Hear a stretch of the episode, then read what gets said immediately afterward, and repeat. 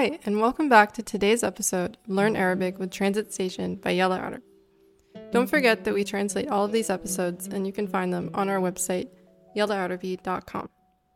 Today's episode is about the life of Abbas Mahmoud al Aqad, who was an Egyptian journalist, poet, and literary critic.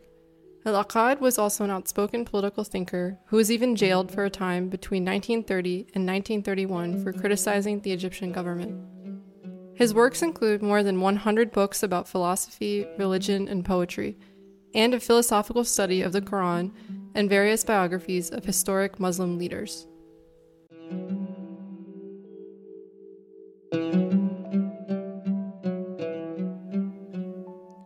عباس محمود العقاد هو أديب ومفكر وصحفي وشاعر مصري ولد بأسوان ب 28 حزيران سنة 1889 لأب مصري وأم من أصول كردية. كان بيو ملتزم بالروحة للمسجد وكان يصطحب العقاد معه مشان تعليمه أمور الدين. وحفظ العقاد القرآن بعمر الثمان سنين. نشأ وهو عم يشوف بيو عم يعمل الصلوات الخمسة. وما بيعطي المال وزن كبير بحياته. بيقول العقاد عن بيو إنه ما ورث منه مال بيغنيه بس استفاد منه بشي ما بيتقدر بمال. انقصرت دراسة العقاد على المرحلة الابتدائية بس لعدم توفر المدارس الجديدة بمحافظة أسوان. وكمان موارد أسرته المحدودة ما خلته يسافر للقاهرة مثل ما بيعمل الأعيان. اعتمد العقاد بس على ذكاء القوي وصبره على التعلم وكسب المعرفة. حتى صار صاحب ثقافة موسوعية ما لا مثيل أبدا. مش بس بالعلوم العربية وكمان بالعلوم الغربية. تقن العقاد اللغة الإنجليزية من مخالطته للسواح الأجانب المتوافدين على محافظة الأقصر محافظة أسوان. التحق بوظيفة حكومية وهو بعمر ال 15 سنة بمدينة قنا وبعدها تنقل بين عدة وظائف. اشتغل بديوان الأوقاف فترة وانتقل لسكة الحديد وبعدين انتقل لمصلحة البريد. أخيرا قرر الاستقالة نهائيا من الوظائف الحكومية. بالوقت اللي كانت فيه ترك الوظيفة الحكومية كانتحار لأنه صعب تلاقي شغل تعيش منه. وكانت وجهة نظر العقاد أنه الوظيفة عمل آلي ومع الوقت بصير الموظف بيشبه الرقيق. كان العقاد مولع بالقراءة بمختلف المجالات وكان يصرف معظم مصرياته يشتري الكتب. اتجه العقاد للعمل بالصحافة واشترك مع محمد فريد وجدي بإصدار صحيفة الدستور. وكان إصدارها فرصة فرصة تعرف فيها على سعد زغلول وحتى يآمن بمبادئه. بعد شغله بالصحافة صار من كبار المدافعين عن حقوق الوطن بالحرية والاستقلال. فدخل بمعارك حامية مع القصر الملكي. هالصراع كان سبب بانتخابه عضو بمجلس النواب انسجن بعدها مدة تسع شهور بسنة 1930 بتهمة انتقاد الذات الملكية. لما كان بده الملك فؤاد يسقط عبارتين من الدستور منهم مادة بتنص إنه الأمة مصدر السلطات والتانية بتنص إنه الوزارة مسؤولة أمام البرلمان.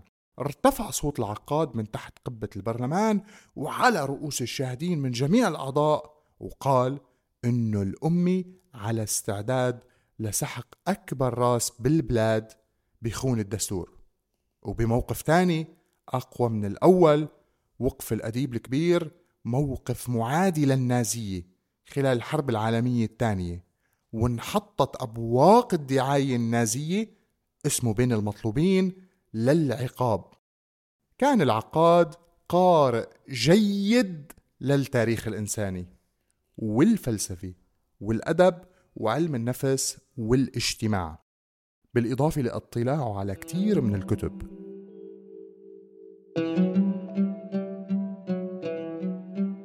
بلش حياته الكتابية بالشعر والنقد وزاد عليهم الفلسفة والدين ودافع بكتبه عن الإسلام وعن الإيمان مثل كتاب الله وكتاب حقائق الإسلام وأباطيل خصومه.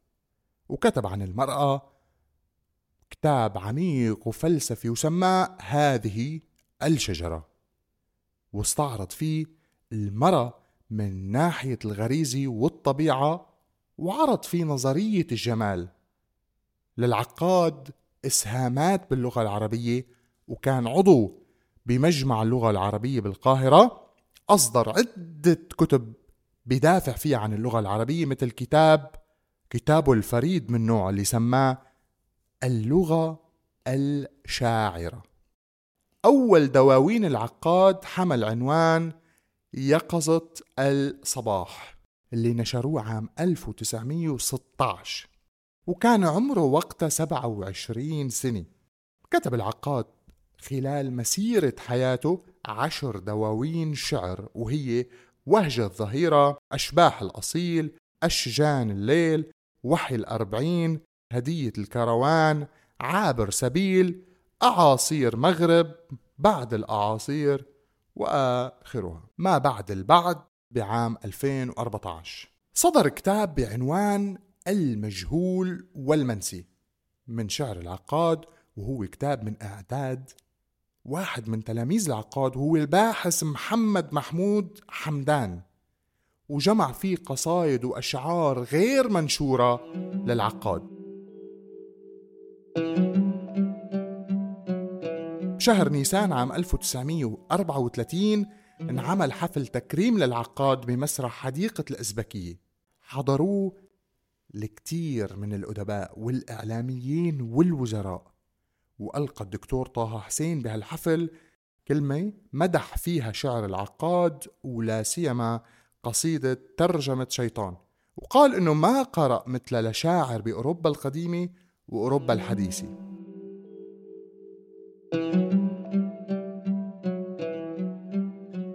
بينتاخد على العقاد إنه ما كان من شعراء الوجدان اللي بيآمنوا بأنه الشعر تدفق تلقائي للانفعالات بس هو واحد من الشعار اللي بيفكروا بالشي اللي بيكتبوه قبل ما يكتبوه. وكانت قصايده عمل عقلي صارم ببنائه اللي بيكبح الوجدان وما بيطلق سراحه ليفيض على اللغة بدون ضوابط أو أحكام. وكانت صفة الفيلسوف في ممتزجة بصفة الشاعر.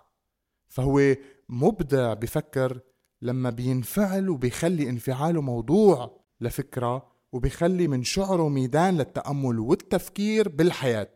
وبيقول زكي نجيب محمود بوصف شعر العقاد إنه أقرب لفن العمارة والنحت والقصيدة الكبرى من قصايده أقرب لهرم الجيزي أو معبد الكرنك من قربة لزهرة أو نهر ماء تم ترجمة بعض كتبه للغات المختلفة مثل الفارسية والأوردية والمالوية وخاصة كتبه الدينية. في كتب تم ترجمتها للغة الألمانية والفرنسية والروسية وأطلقت كلية اللغة العربية بالأزهر اسم العقاد على أحد قاعات محاضراتها وتم تسمية أحد شوارع القاهرة باسمه. منحه الرئيس المصري جمال عبد الناصر جائزة الدولة التقديرية للأداب وتم منحه الدكتوراه الفخرية من جامعة القاهرة.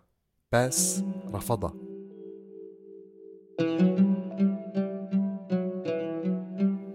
توفى العقاد ب 12 آذار عام 1964 وما تزوج أبدا. بعد ما ضاف للمكتبة العربية أكثر من 100 كتاب بمختلف الموضوعات بعد ما شق طريقه وخلد اسمه بقلمه وكلماته.